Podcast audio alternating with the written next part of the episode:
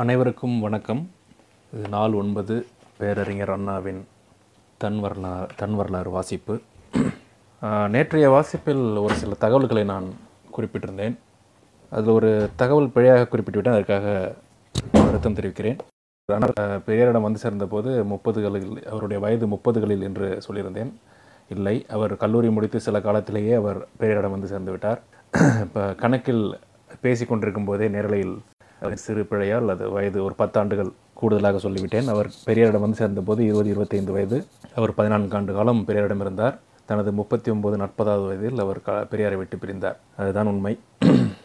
ஆகையால் அவர் பெரியாரிடம் பணியாற்றிய அந்த இளமை துள்ளும் நாட்களில் அவர் எப்படியெல்லாம் எத்தனை பக்குவத்துடன் பெரியார் நடந்து கொண்டார் அவருடைய என்ன சொல்வது தளபதியாக எப்படி அவர் இருந்தார் என்ற பல தகவல்களை நாம் இதுவரை வாசித்தோம். ஆரம்பத்திலிருந்தே அந்த வயதையும் சேர்த்து சொல்லியிருந்தால் பல தகவல்கள் இன்னும் சுவாரஸ்யமாக இருந்திருக்குமோ என்று எனக்கு என்ன தோன்றுகிறது? இனியாவது அவருடைய வயதையும் சேர்த்து அப்போது அந்த செயலை அவர் செய்தபோது அவர் வயது என்ன என்பதை சொல்லும்போது நம்மில் பலர் நமது வயதையும் அத்துடன் தொடர்படுத்திக் கொள்ள முடியும். நம்ம ஆல்ரெடி நம்ம ஏற்கனவே ஆயிரத்தி தொள்ளாயிரத்தி நாற்பத்தி ஒம்பது தாண்டி விட்டோம் எனவே நீ இப்போ அண்ணாவிற்கு வயது நாற்பது நாற்பத்தி ஒன்று அப்படித்தான் செல்லும். இதுவரை நாம் படித்ததெல்லாம் நாற்பது வயதுக்கு முற்பட்ட தகவல்கள். இனி நாம் படிக்க போது நாற்பது வயதுக்கு பிற்பட்ட தகவல்கள். நேற்றைய வாசிப்பில் நெடுஞ்செழியன் நாவலர் நெடுஞ்செழியனை பற்றி பல தகவல்களை அவர் குறிப்பிடுகிறார். அவர் எப்படி பொதுச் செயலா பொதுச் செயலாளராக நியமித்தார் எப்படி அவர் தேர்ந்தெடுக்கப்பட்டார் என்பதை பற்றி ஒரு நீண்ட விளக்கத்தை அவரது தம்பிக்கு கடிதத்தில் எழுதியிருக்கிறார். தனது தம்பியை மிகவும் ரசித்திருக்கிறார்.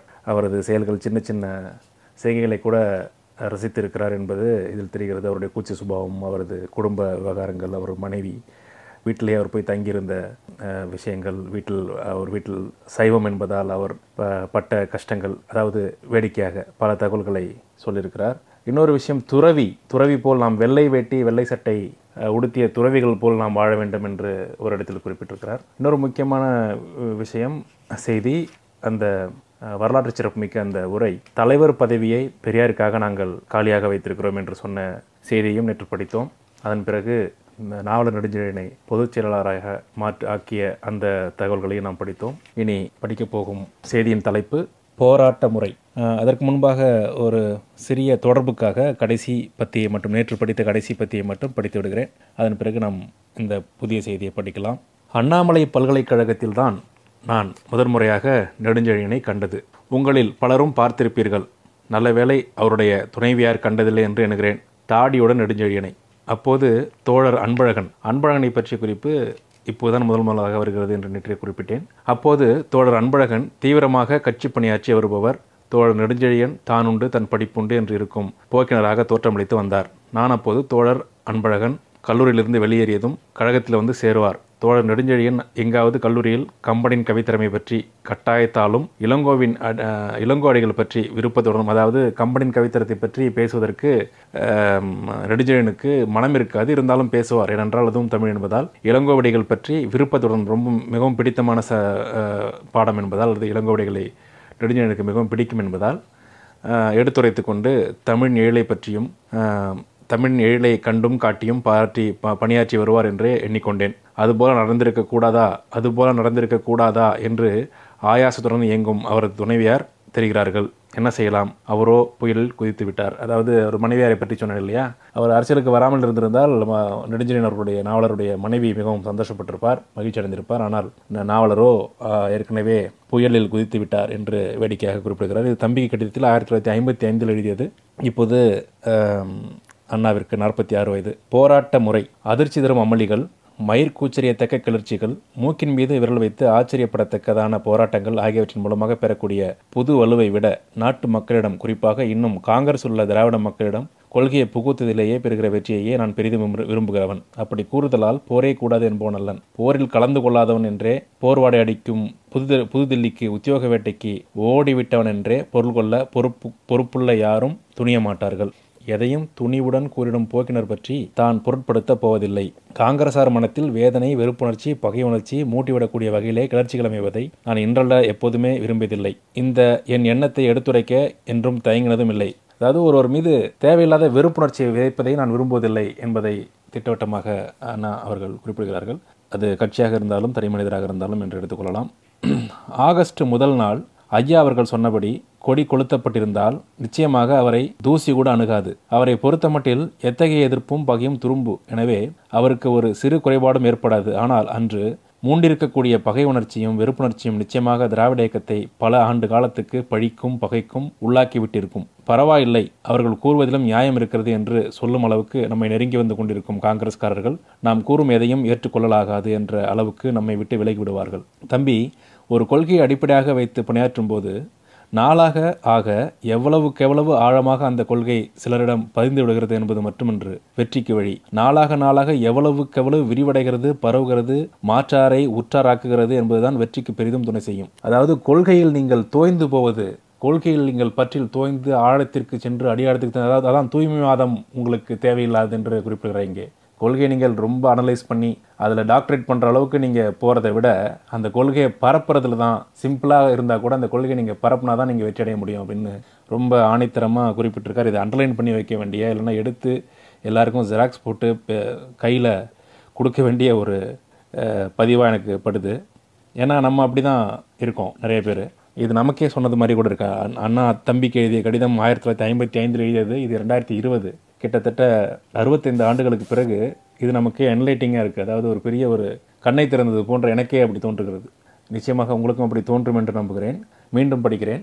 தம்பி ஒரு கொள்கையை அடிப்படையாக வைத்து பணியாற்றும் போது நாளாக நாளாக எவ்வளவுக்கு எவ்வளவு ஆழமாக அந்த கொள்கை சிலரிடம் பயந்து விடுகிறது என்பது மட்டுமன்று வெற்றிக்கு வழி. நாளாக நாளாக எவ்வளவுக்கு எவ்வளவு விரிவடைகிறது பரவுகிறது மாற்றாரை உற்றாராக்குகிறது என்பதுதான் வெற்றிக்கு பெரிதும் துணை செய்யும். நீங்கள் பிஹெச்டி பண்ணலாம் கொள்கையில் அது தப்பில்லை. ஆனால் அந்த கொள்கையுடைய உண்மையான தேவை அதை மக்களிடம் பரப்புவது பலரிடம் மாற்றாரை உற்றாராக்குவது என்று அழகாக குறிப்பிட்டிருக்கிறார். தொடர்ந்து படிப்போம்.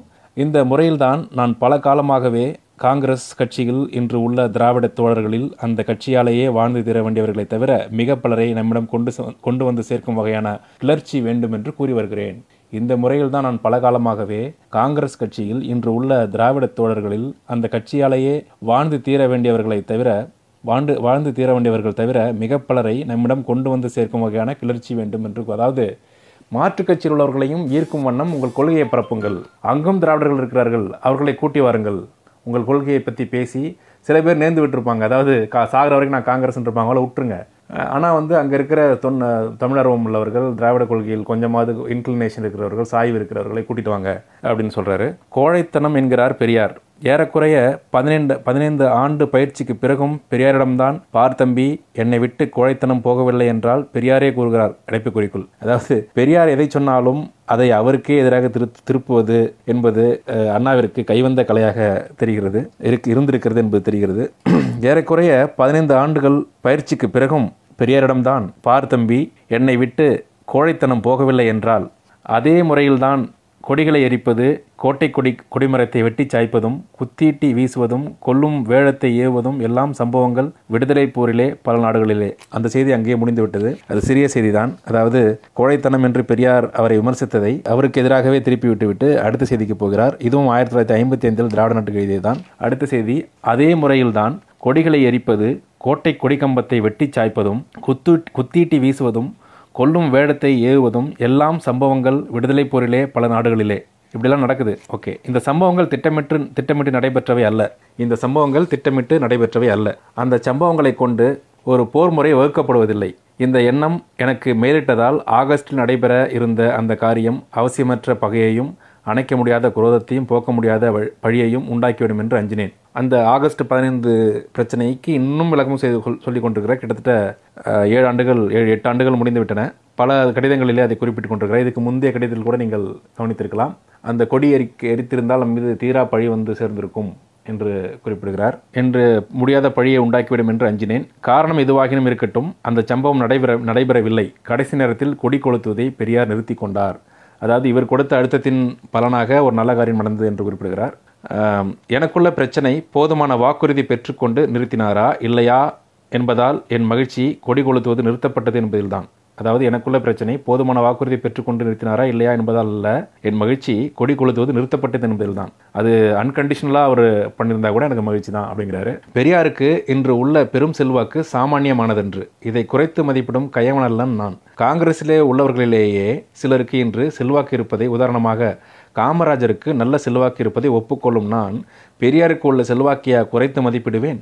அவருக்கு இன்றுள்ள செல்வாக்கும் அதனை ஈட்டிட அவர் ஆற்றியுள்ள அரும்பெரும் பணியும் அபாரம். எதற்கும் அஞ்சுபவரலர் எதிர்நீச்சலில் பழகியவர். கொடி கோட்டை வாசலில் உள்ளதை கொளுத்த வேண்டுமென்றாலும் அதனால் ஏற்படக்கூடிய ஆபத்தை பற்றி துணியும் துளியும் கவலைப்பட மாட்டார். அது அவருக்கு சேவையால் கிடைத்தது மட்டுமல்ல அவருடைய சுபாவமே அத்தகையது. அந்த குறுகுறுப்பான கண்களிலேயே நான் பல சமயங்களில் கோபம் கொந்தளிக்க கண்டிருக்கிறேன். அடிக்கடி லட்சியத்தை அடிக்கடி அலட்சியத்தை கொட்ட கண்டிருக்கிறேன். சில வேளைகளில் பிரிவு பச்சாதாபம் தோன்றிட கண்டிருக்கிறேன். ஒருபோதும் அந்த கண்களிலிருந்து பயம் கிளம்ப கண்டதில்லை. இது ஒரு வசனம் மாதிரி இருக்குதுங்க. ஒரு ஒரு மாஸ் ஹீரோ அந்த ஹீரோவை பற்றி சொல்கிற வசனம் மாதிரி எனக்கு அந்த விஷுவலாக எனக்கு ஒரு அப்பீல் வருது அப்படியே. அவர்கிட்ட நான் அதை பார்த்துருப்பேன் இது பார்த்துருப்பேன் இதை பார்த்துருப்பேன் அதை பார்த்துருப்பேன் இதை பார்த்துருக்கியா அப்படின்னு கேட்பாங்க இல்லையா? அந்த மாதிரி போகுது இது.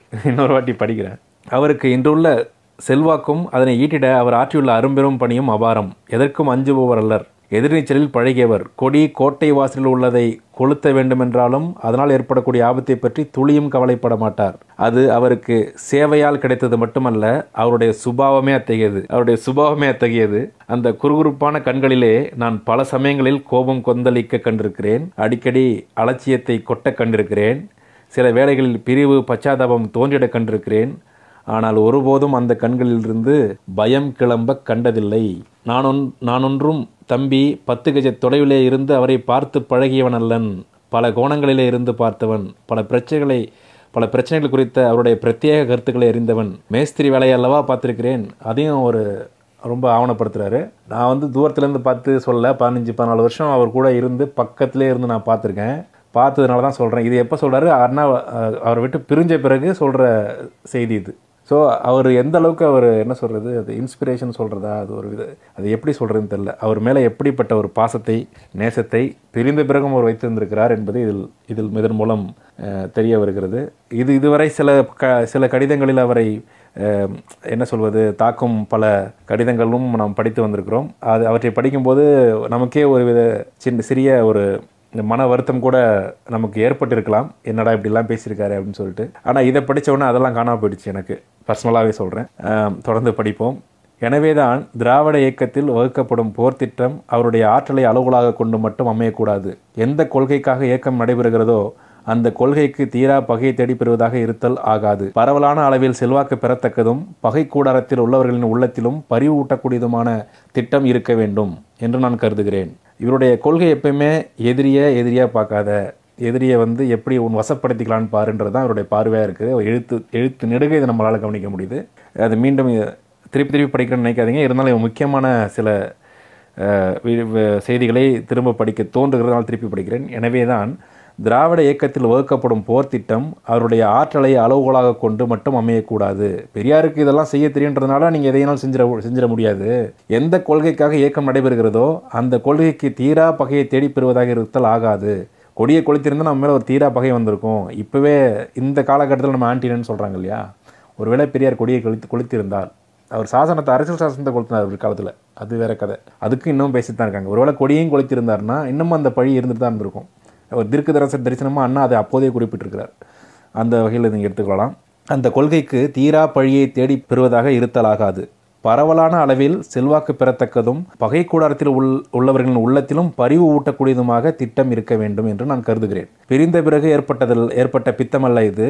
ஒன்றாக இருந்த நாள் தொட்டு எனக்குள் இருந்தது. அவர் கூட நான் பிரிஞ்சு வந்துட்டேன்றதை நான் சொல்லலை. ஆனால் அவர் கூட இருந்தப்பையும் இதான் சொல்லிட்டு இருந்தேன் அப்படின்னு சொல்கிறாரு துளைத்து விட்டார் துளை விட்டார் என்று இனிப்பு பண்டத்தை சப்பிக்கொண்டு களிப்பு கூச்சலிடும் சிறார் போல பெரியார் கடற்கரை கூட்டத்திலே திமுகவையும் குறிப்பாக என்னையும் துளைத்தெடுத்தார் என்று மகிழ்ச்சியுடன் கூறுகிறார் கூறுகின் கூறுகிறார் குத்தும் குணாளர். குத்தூசி குருசாமி சொல்கிறார் என்று நினைக்கிறேன். குத்தும் குணாளர். அவருக்கு மகிழ்ச்சி கிடைப்பது பற்றி எனக்கு எப்போதுமே அதிருப்தி இருந்ததில்லை. நான் துளைக்கப்பட்டேன் என்று எந் எந்த கடற்கரை பேச்சு பற்றி அந்த நண்பர் கழிப்படைகிறாரோ அந்த கடற்கரை மணல் அறியும் பெரியார் குறித்து இவர் கொண்டிருந்த கருத்துக்களை பழங்கதை பழங்கதையாகவே போகட்டும். ஓகே அடிக்கடி நான் வந்து அதையே பேசிகிட்டு இருந்தால் பழங்கதையாக சொல்கிறேன்னு நினைப்பீங்க. அதனால் பழங்கதை பழங்கதையாகவே போகட்டும். ஏன்னா பெரியார் என்னை பற்றி என்ன நினச்சிட்டு இருந்தாரு அப்படின்றது பழைய கதை. நான் திருப்பி திருப்பி அதையே நான் சொல்ல விரும்பல. ஏன்னா அந்த வெப்பனை பயன்படுத்தி பயன்படுத்தி எனக்கு போர் அடிச்சிருச்சு அப்படின்றாரு. அடுத்து என்னை ஏசட்டும் பரவாயில்லை. நான் தாங்கிக் கொண்டு பழக்கப்பட்டு விட்டேன்.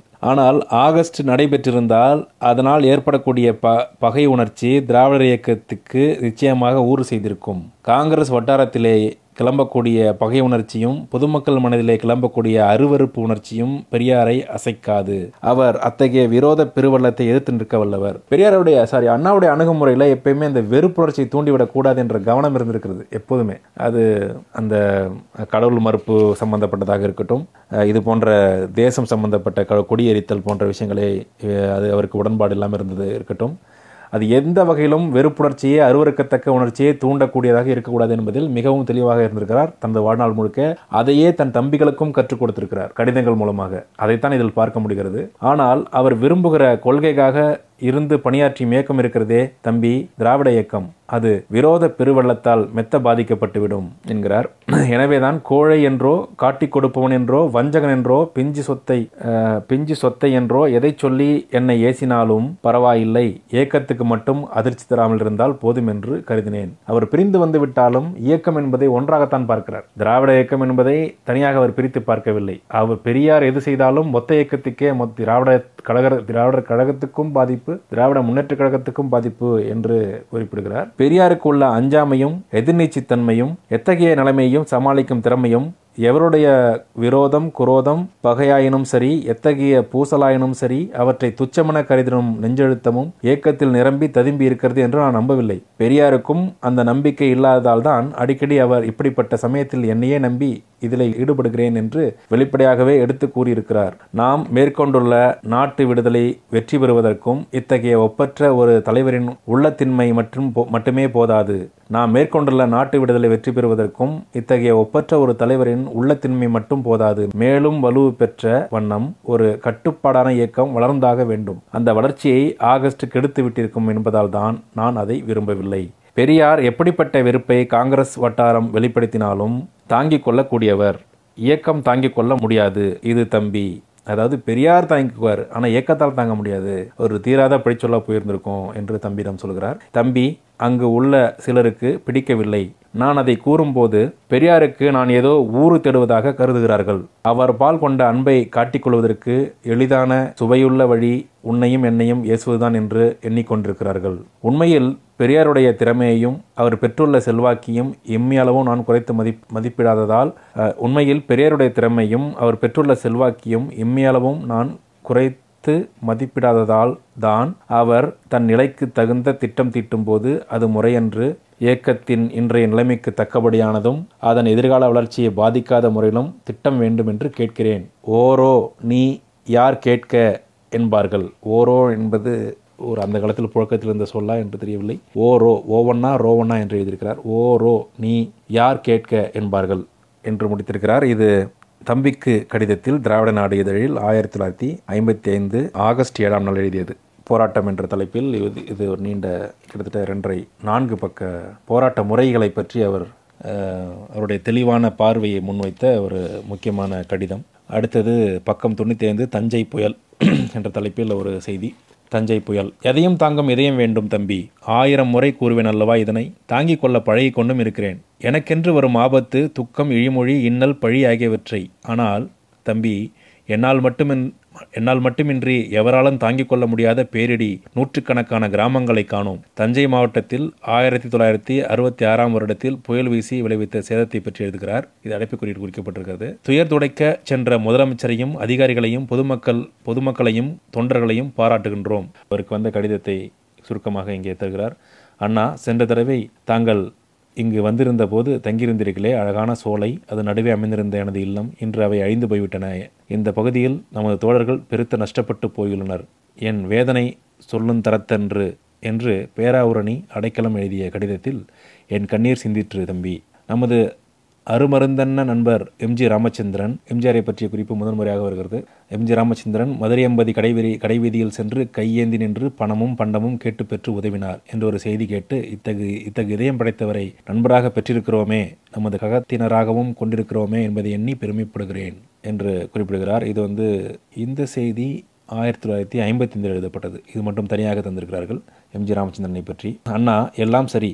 பணம் என்று தானே கேட்கிறாய்? பணத்துக்கு என்ன குறை தம்பி? கள்ளம் கபடமற்ற உள்ளம் படைத்த உன் ஒரு சொட்டு வேர்வை ஓராயிரம் ரூபாய்க்கு சமமாயிற்றே. அநேகமாக வைரமுத்து இதை படித்துவிட்டு பாடல் எழுதியிருக்கிறதுக்கு வாய்ப்பு இருக்கிறது. லட்சியத்திலேயே அசைக்க முடியாத நம்பிக்கை லட்சியத்திலேயே அசைக்க முடியாத நம்பிக்கை கொண்டுள்ள உன் சொல் ஒரு சொற்பொழிவல்லவா உன்னிடம் உள்ள திறமை பயன்பட்டால் போதும். பெட்டியை நம்பியே தேர்தலில் ஈடுபோர் ஈடுபடுவோரின் எதிர்ப்பு நம்மை ஏதும் செய்து விடாது இது தேர்தலை பற்றிய கடிதம் என்று நினைக்கிறேன்.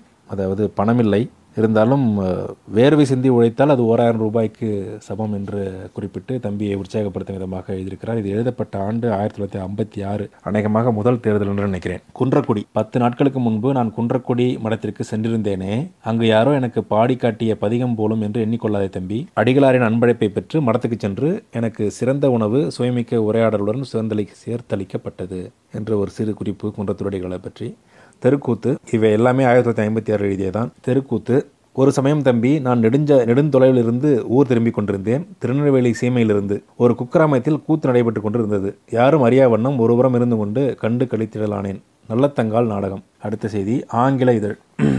எங்கும் நமது கழக நிலை தெரிந்திட வேண்டும் என்ப என்பதற்காகவே தான் தம்பி நானும் துணிந்து ஆங்கில கிழமை இதழ் ஜனவரி திங்களிலிருந்து வெளியிடுவது என்று ஏற்பாடுகளை செய்துவிட்டேன். சென்ற ஆண்டு எப்படியும் இந்த இதழ் தொடங்கிவிடுவது என்று ஏற்பாடுகளை என் நண்பர் எஸ். எஸ். பி. லிங்கம் அவர்களை கொண்டு தொடங்கினேன். அவரும் ஆர்வத்துடன் பணியாற்றினார். ஆனால் என் சுபாவம் தான் உனக்கு தெரியுமே. புதிய பொறுப்பாயிற்றே. எப்படி இதனையும் சேர்த்து கவனித்துக் கொள்வது என்ற அச்சம் குடைந்தது குடைந்தது. மெத்த சமாதானம் சொல்லி நண்பர் லிங்கத்தை இப்போதைக்கு வேண்டாம் பிறகு பார்ப்போம் என்று கூறினேன். இப்போது சென்னையிலிருந்து சென்னையிலிருந்து நடத்துவதை விட காஞ்சியிலிருந்து வெளியிடுவது வெளியிடுவது சிறிதளவு வசதியை தரும் என்ற எண்ணத்துடன் ஏற்பாடுகள் செய்து வருகிறேன் தம்பி. நான் அதற்காக கேட்கும் ஆதரவு நன்கொடை அன்று. உடனே நான் வந்து காசு கேட்குறேன்னு நினச்சிக்காத. தொடக்கத்திலேயே எனக்கு தெம்பும் தைரியமும் தருவதற்காக ஆயிரம் சந்தா தேவை என்று கேட்டேன். ஆங்கில இதழ் தொடங்கிய போது தம்பி அது முந்திரி பருப்பானால் இது வெண்பொங்கல் தமிழ் மாத இதழ். அந்த செய்தி முடிவடைந்து விட்டது. அதாவது பணம் பற்றி கேட்கிறேன் என்று நினைக்கிறாய தம்பி என்று கேட்ட அந்த செய்தி முடிந்து முடிவடைந்து அடுத்த செய்தி தொடங்கிவிட்டது அது அந்த செய்தி எழுதப்பட்ட ஆண்டு ஆயிரத்தி தொள்ளாயிரத்தி ஐம்பத்தி ஆறு தான். ஆங்கில இதழ் தொடங்கிய போது ஒரு கவிதை போன்ற ஏதோ ஒன்று எழுதியிருக்கிறார். அது தந்திருக்கிறார்கள் தம்பி அது முந்திரி பருப்பானால் இது வெண்பொங்கல் தமிழ் இதழ். அதாவது ஆங்கில இதழ் வந்து முந்திரி பருப்புன்னா இது வெண்பொங்கல் தமிழ். அது கருவி இது என் உள்ளம். அது பிறர் நெஞ்சைத் தொட இது உன்னுடன் உறவாட. அது நம்மை பிறருக்கு விளக்க இது நம்மை உருவாக்க. எனவே இதனை இழந்துவிட ஒருபோதும் சம்மதியேன். ஆங்கில இதழும் தமிழ் இதழும். தமிழ் இதழ் வந்து என்ன எப்படிப்பட்டது? ஆங்கில எப்படிப்பட்டதுன்றதை வந்து ஒரு ஆறு ஏழு வரி பத்து வரி நினைக்கிறேன். இது இருக்கிற தம்பி அது முந்திரி பருப்பானால் இது வெண்பொங்கல். அது கருவி. தட்ஸ் அன் இன்ஸ்ட்ருமெண்ட் இது வந்து என்னுடைய ஹார்ட் மை உள்ளம். இது என் உள்ளம். அது பிறர் நெஞ்சை தொட அது மற்றவங்களுடைய அபிமானத்தை பெறுவதற்காக இது உன்னுடன் உறவாட. தமிழ் இதில் எழுதுறது உன்னுடன் உறவாட. அது நமக்கு அது நம்மை பிறருக்கு விளக்க. நம்மை பற்றிய புரோப்பகேண்டா நம்ம பற்றிய விஷயங்களை பிறருக்கு சொல்ல. இது நமக்கு நம்மை உருவாக்க. இந்த தமிழ் இதில் வந்து நம்மை உருவாக்க. அதாவது அடி அடிமட்டத்தில் நம்மளை வந்து உருவாக்கி எடுத்து வெளில கொண்டு வரதுக்கு அப்படின்றாரு. எனவே இதனை அதுக்காக இதை எப்பயும் இழந்துட மாட்டேன். அதாவது ஆங்கில இதழுக்காக நான் வந்து தமிழ் இதழ் கூட நான் வந்து காம்ப்ரமைஸ் பண்ணிக்க மாட்டேன். அதாவது திராவிட நாடு கூட காம்ப்ரமைஸ் பண்ணிக்க மாட்டேன் அப்படின்னு குறிப்பிட்டிருக்கார். பழகி விட்ட குணம். எனக்கென்ன புதிதாக வருத்தமாக இருக்கிறது? எவரும் எந்த விதமான பகையின் போதும் சொல்ல கூசும் சொற்களை எல்லாம் சொல்லியாகிவிட்டது நானும் கேட்டு கேட்டு பழக்கமாகிவிட்டது என்கிறார். அதாவது கெட்ட வார்த்தையெல்லாம் கேட்டு திட்டுறவங்களெல்லாம் எல்லாம் நான் கவலைப்படுறதில்லப்பா. எனக்கு பழகிடுச்சு அப்படின்றாரு இதுவும் ஆயிரத்தி தொள்ளாயிரத்தி ஐம்பத்தி ஆறில் எழுதுனது தான் தம்பி சுடுசொல் கூறுபவரையும் நான் சுடுமொழியால் தாக்குபவன் நல்லவே என் மொழி அவ்விதம் இராது. என் வழியும் அது வல்லவே. ரத்ன சுருக்கமாக சொல்லியிருக்காரு. தட்ஸ் நாட் மை வே அப்படின்ட்டாரு. கேவி கே சாமியின் மறைவு. ஐயா ஐயா. என் அருமை மகனை கொன்று விட்டார்கள் ஐயா. தூத்துக்குடியைச் சேர்ந்த கழகத்தோழர் திரு கேவி கே சாமி மாற்றுக் கட்சியினரால் படுகொலை செய்யப்பட்ட போது அண்ணா சென்று அவர் தந்தையை தேற்றிய சம்பவம். மாற்றுக் கட்சியினர் என்பது யார் என்று குறிப்பு மாற்றுக் கட்சி மாற்றுக் கட்சியினர் என்று மட்டும்தான் குறிப்பிட்டிருக்கிறார்கள் அறம் வெல்லும் என்ற தலைப்பில் இருபத்தி ஒன்று பத்து ஐம்பத்தி ஆறு எழுதியிருக்கிறார். தொடர்ந்து அந்த செய்தி தொடர்கிறது. என் மகன் போய்விட்டான் ஐயா போய்விட்டான். ஊருக்கு உழைக்கிறான் உத்தமன் என்று பெயரெடுக்கிறான் என்று பூரித்து கிடந்தேன். கொலை செய்து விட்டார்கள் ஐயா என் கொன்று போட்டு விட்டார்கள் ஐயா என்று கதறினார். திமுக கழக மாவீரன் சாமியின் தந்தை. என்னை கட்டிப்பிடித்தபடி தம்பி அந்த ஒரு கணம் நான் அடைந்த வேதனை பக பகைவனுக்கும் வரலாகாது நிச்சயமாக கூடாது என்கிறார். உன்னிடம் தானே ஒப்படைத்தேன் உளுத்தேனே எங்கே என் மகன் என்று கேட்கிறது அந்த பெரியவரின் கண்ணீர். நான் என்ன பதில் அளிப்பேன் தம்பி? என்ன பதில் அளிப்பேன் ஐயா சாமியை பறி கொடுத்து விட்டு ஐயா சாமியை பறி கொடுத்து விட்டோம். கதறுகிறோம். வேற என்ன செய்ய முடியும் ஐயா? சாமி போய்விட்டார். என்னை உங்கள் சாமியாக ஏற்றுக்கொள்ளுங்கள் ஐயா என்று கூறி கதறினேன். வெளியே கழகம் கலகலத்தது என்றால் உள்ளே பதினைந்து பேர் இருந்தும் பயனில்லை. நூற்றி ஐம்பது பேர் இருந்தும் பயனில்லை. இது தம்பிக்கு கடிதம் ஐம்பத்தி ஏழில் ஒரு ஆறு மாதம் கழித்து எழுதியிருக்கிறார்.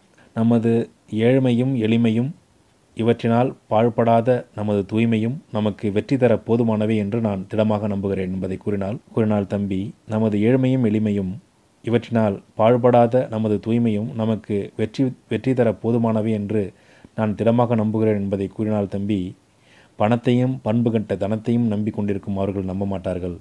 ஆனால் நமக்கு நமது ஏழ்மைதான் வழிவலிக்கப் போகிறது. அவங்களுக்கு பணம் இருக்கிறவங்க அவங்க வந்து நம்மளுடைய கொள்கைகளை பெருசாக வந்து மதிக்கிறதில்ல நம்புறதில்ல. ஆனால் நமக்கு இருக்கிற இந்த ஏழ்மை தான் நமக்கு வலி வலிமை அதாவது என்ன சொல்கிறது வலிமை என்று குறிப்பிடுகிறார். தம்பி சம்பத் தம்பி சம்பத் பற்றி நான் பெருமூச்செறிந்தபடி பக்கத்தில் சம்பத்திடம் இப்போதாவது புரிகிறதா? நான் ஏன் சங்கடப்படுகிறேன் என்ற காரணம் என்று கேட்டேன். நாங்கள் உட்கார்ந்திருந்த இடம் சினிமா கொட்டகை. படம் பார்த்து கொண்டிருக்கிறோம். காட்சி என் கருத்திலே கிளர்ச்சி உண்டாக்கிவிட்டது. ஆங்கில படம். டிஸ்ரேலி என்னும் பிரிட்டிஷ் அரசியல் தலைவனை குறித்த வரலாற்று பின்னணி கொண்டது. டிஸ்ரேலி ஆட்சி முறையை கண்டித்து பேசுகிறான். அவன் கருத்துரைக்கு ஆதரவு வளர்கிறது. ஆட்சி பொறுப்பே அவனிடம் தரப்படும் சூழ்நிலை உண்டாகிறது. அப்போது அறிவாளி ஆற்றல் மிக்கோன் எதிர்ப்புக்கு அஞ்சாதவன் எவரையும் எடுத்தேன் கவித்தேன் என்று பேசக்கூடிய துணிவு கொண்டோன் பிரச்சனைகளை துருவி துருவி ஆராயும் திறன் கொண்டோன் என்றெல்லாம் கூறப்பட்ட டிஸ்ரேலி ஆட்சி பொறுப்பை பெற்றுக்கொள்ள தயங்குகிறான். தன்னால் இயலுமா என்று சிந்தித்து ஐயமடைகிறான். அச்சத்துடன் கேட்கிறான் நண்பர்களிடம் இந்த பெரும் பாரத்தை நான் எப்படி தாங்க முடியும்? என்னால் முடியுமா இந்த சுமையை தாங்கிட? என்று நான் அந்த காட்சியை கண்டுதான் என்று அதோடு முடிகிறது. அந்த நாயகன் கேட்பதை பற்றி குறிப்பிடுகிறார். என்று சிந்தித்து ஐயமடைகிறான். அச்சித் அச்சத்துடன் கேட்கிறான் நண்பர்களிடம் இந்த பெரும் பாரத்தை நான் எப்படி தாங்கிக் கொள்ள முடியும்? என்னால் முடியுமா இந்த சுமையை தாங்கிட? என்று. நான் அந்த காட்சியை கண்டுதான் சம்பத்தை கேட்டேன். இப்போதாவது புரிகிறதா? இதோ டிஸ்ரேலி எப்படி அச்சமடைகிறான் பார். புதிய பொறுப்புகளை ஏற்க காரிய காரியமாற்ற வேண்டிய கட்டம் வருகிற போது கவலை எப்படி பிறக்கிறது பார்? இதே நிலைதானே இப்போது எனக்கு ஏற்பட செய்கிறாய்? என்னால் முடியுமா? ஏன் எனக்கு தொல்லை என்று கேட்டேன். திராவிட மக்களுடைய வாழ்க்கைக்கே பெரியதொரு சிக்கல் ஏற்பட்டிருந்த நேரம். பெரியாரின் திருமணம் நம்மை எல்லாம் திகைக்க வைத்த சமயம் திராவிடர் கழகத்தை துறந்து கண்ணீர் வடித்தபடி நாம் வெளியேறிய நேரம். தோழர் குருசாமி சம்பத்துக்கு காலத்தின் குறிகள் கடமையாற்றுவதிலே உள்ள கண்ணியம் ஏக்கத்தை நடத்தி செல்ல வேண்டிய பெரும் பொறுப்பு இவர் இவை பற்றி எல்லாம் உணர்ச்சிகரமான குட்டி பிரசங்கம் நடத்திவிட்டார். இருவரும் விடுதலையில் கூடி பணியாற்றிய காலம் அது. விடாதே அண்ணாதுரையே என்று கூறிவிட்டார். விட்டால் போதும் என்று காஞ்சிபுரம் ஓடி வந்து விட்டேன் நான். சம்பத்தும் நமது இன்றைய துணை பொதுச் செயலாளர் நடராஜன் அவர்களுமாக வந்து என்னை பிடித்துக் கொண்டனர். இப்போது கூட எப்போதாவது அந்த அறையில் பிற்பகலில் சிறிது நேரம் படுத்துறங்க போவதுண்டு போகும்போதெல்லாம் எனக்கு அந்த காட்சி அப்படியே தெரிவது போல் இருக்கிறது. ஒரு நாள் பிற்பகல் நான் படுத்துக் கொண்டிருக்கிறேன். சம்பத்தும் நடராஜனும் வந்து விட்டார்கள். இது சரியில்லை அண்ணா. எப்போதும் இப்படித்தானா? பொறுப்பேற்க தயக்கமா என்று கேட்கிறார்கள். இந்த நேரத்தில் நாம் கடமையை செய்ய தயங்கினால் நாடு நம்மை நிந்திக்கும். குருசாமி எப்படியும் தங்களை கையோடு அழைத்து கொண்டு வரச் சொல்லியிருக்கிறார். விளையாட இது சமயமல்ல.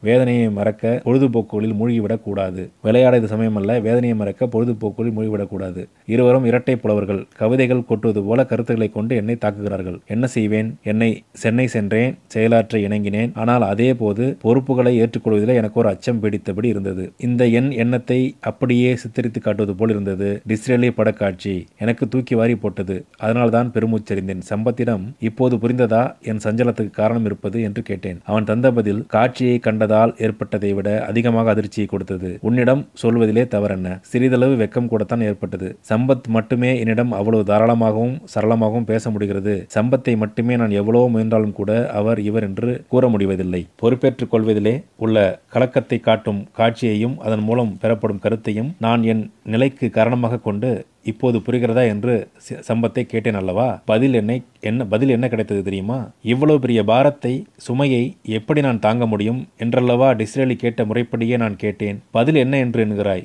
சுமையை பாரத்தை தாங்கப் போவது நான் ஒருவன்தான் என்று ஏன் அண்ணா நீங்கள் எண்ணிக்கொள்கிறீர்கள்? சுமையை தாங்கப் போவது நாம் உம்மீது மட்டுமல்ல பாரம் என்றானே அந்த போக்கிரி. இப்படி ஒரு சொல்லை அவர் பயன்படுத்தி பார்க்க வேடிக்கையாக இருக்கிறது. மீண்டும் சொல் மீண்டும் படிக்கிறேன். இவ்வளவு பெரிய பாரத்தை சுமையை எப்படி நான் தாங்க முடியும் என்றல்லவா டிஸ்ரேலி கேட்ட முறைப்படியே நான் கேட்டேன். பதில் என்ன என்று எண்ணுகிறாய்? சுமையை பாரத்தை தாங்க போது நான் ஒருவன்தான் என்று ஏன் அண்ணா நீங்கள் எண்ணிக்கொள்கிறீர்கள்? சுமையை தாங்க போது நாம் உம்மீது மட்டுமல்ல பாரம் என்றானே அந்த போக்கிரி நான் உண்மையில் வெட்கப்பட்டேன். சொல்லுப்பா.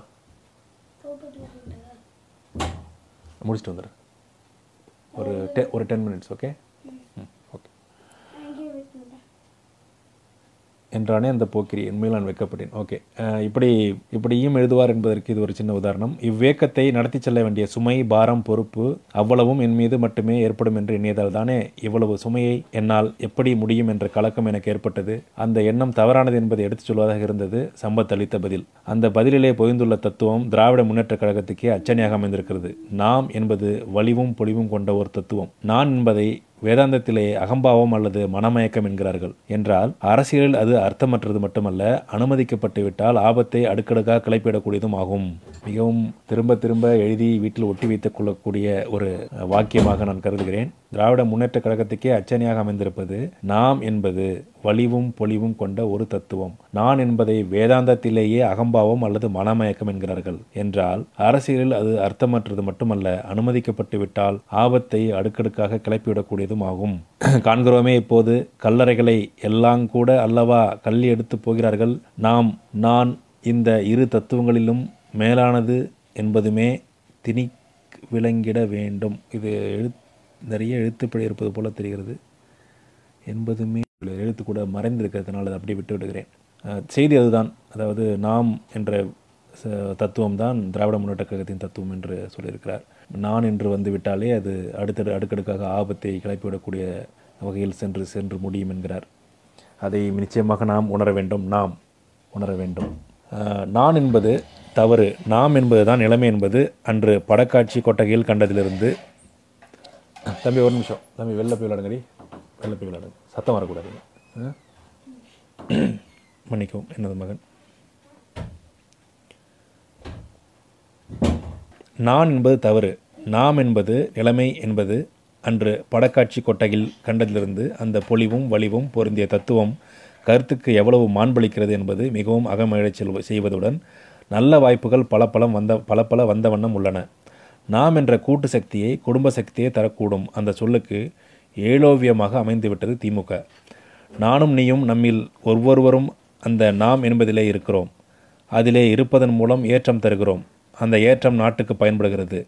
நாம் என்ற அந்த கூட்டு சக்தியை காட்டும் பொலிவினுள் பொதிந்துள்ள அரிய பாடம் ஜனநாயக பா பண்பாட்டிற்கே அடிப்படையாகிறது. அகில உலகிலும் எங்கு எந்த சமயத்தில் எத்தகைய அரசியல் குழப்பமோ அவல நிலைமை விளைவிக்கிறது என்றாலும் நாம் என்பதிலே உள்ள நிலைமையிலே ஏதோ ஒரு வித தூசு படிந்துவிட்டது என்று கூறலாம். நான் என்பது நாம் என்பதை வலுச்சண்டைக்கு அழைக்கிறது என்று பொருள் கொள்ளலாம். நாம் நான் என்ற இரு சொற்களை வைத்து எப்படியெல்லாம் எழுதியிருக்கிறார் பாருங்கள். இன்னும் ஒரு முறை இந்த கடைசி பத்தி மற்றும் மட்டும் படிக்கிறேன். நாம் என்ற அந்த கூட்டு சக்தியை காட்டும் பொழிவினுள் புரிந்துள்ள அரிய பாடம் ஜனநாயக பண்பாட்டிற்கே அடிப்படையாகிறது. அகில உலகிலும் எங்கு எந்த சமயத்தில் எத்தகைய அரசியல் குழப்பமோ அவல நிலைமை விளைகிறது என்றாலும் நாம் என்பதிலே உள்ள நிலைமையிலே ஏதோ ஒரு வித தூசு படிந்து விட்டது என்று நாம் கூறலாம். நான் என்பது நாம் என்பதை வலுச்சண்டைக்கு இழுக்கிறது என்றும் பொருள் கொள்ளலாம். யார் நான் என்ற எண்ணத்தை அதிகமாக கொள்கிறாரோ அவர் நிச்சயமாக தோற்று போவார் என்பதும் இதிலிருந்து நாம் புரிந்து கொள்ளலாம். தம்பி நான் என்பதிலிருந்து நாம் என்ற கட்டம் அமை அமைவதற்கு ஒவ்வொரு நாடுகளிலே கொட்டப்பட்ட வியர்வையும் இரத்தமும் காணிக்கையும் கொஞ்சமல்ல. எவ்வளவு பலி வாங்கிய பிறகும் கூட இன்று நாம் அதை நான் என்பது சமயம் கிடைக்கும் போதெல்லாம் மோதி பார்த்திட காண்கிறோம். காடுகளிலேயும் சரி கட்சிகளுக்கு உள்ளேயும் சரி வீடுகளில் வீடுகளிலும் கூடத்தான் என்று முடிக்கிறார். இது நான் நான் நான் என்ற அகம்பாவும். எப்படிப்பட்ட ஒரு நிமிடம். எப்படிப்பட்ட பிரச்சனைகள் எல்லாம் உருவாக்குகிறது என்பதை மிக தெளிவான அவருடைய எழுத்துக்கள் மூலம் சொல்லியிருக்கிறார். நூற்றி ரெண்டு பக்கங்கள் படித்திருக்கிறோம். இத்துடன் நினை நிறைவு செய்யலாம் என்று நான் நினைக்கிறேன். அதாவது எப்போது எங்கு படிக்க ஆரம்பித்தோம்? அதாவது தொண்ணூ தொண்ணூறாவது பக்கத்திலிருந்து நூற்றி ரெண்டு கிட்டத்தட்ட பத்து பக்கங்கள் தான் படித்திருக்கிறோம். ஆனால் மிகவும் நீண்ட நேரம் படித்தது போன்று எனக்கு தோன்றுகிறது. இதற்கு அடுத்த செய்தி பொது வேலைநிறுத்தம். அது ஒரு சில பக்கங்கள் இது நீண்ட பக்கமாக செல்கிறது. ஒரு ஆறு ஏழு பக்கங்கள் செல்கின்றன. திருச்சி மாநில மாநாடு பற்றி அது ஒரு ஆறு ஏழு பக்கங்கள் செல்கின்றன. கருணாநிதி பற்றி எழுதியிருக்கிறார் கலைஞரை பற்றி எழுதியிருக்கிறார். சி. சுப்பிரமணியம் திமுக என்று நீள்கிறது. நாளை இதை படிக்கலாம். இதுவரை இதை பொறுமையாக எத்தனை பேர் கேட்டீர்கள் என்று தெரியவில்லை. கேட்ட அனைவருக்கும் இனி கேட்கப் போகிற அனைவருக்கும் எனது நன்றியை முன்பே தெரிவித்துக் கொள்கிறேன். அனைவருக்கும் இனிய இரவு இனிய கனவு. மீண்டும் நாளை சந்திப்போம். நன்றி வணக்கம்.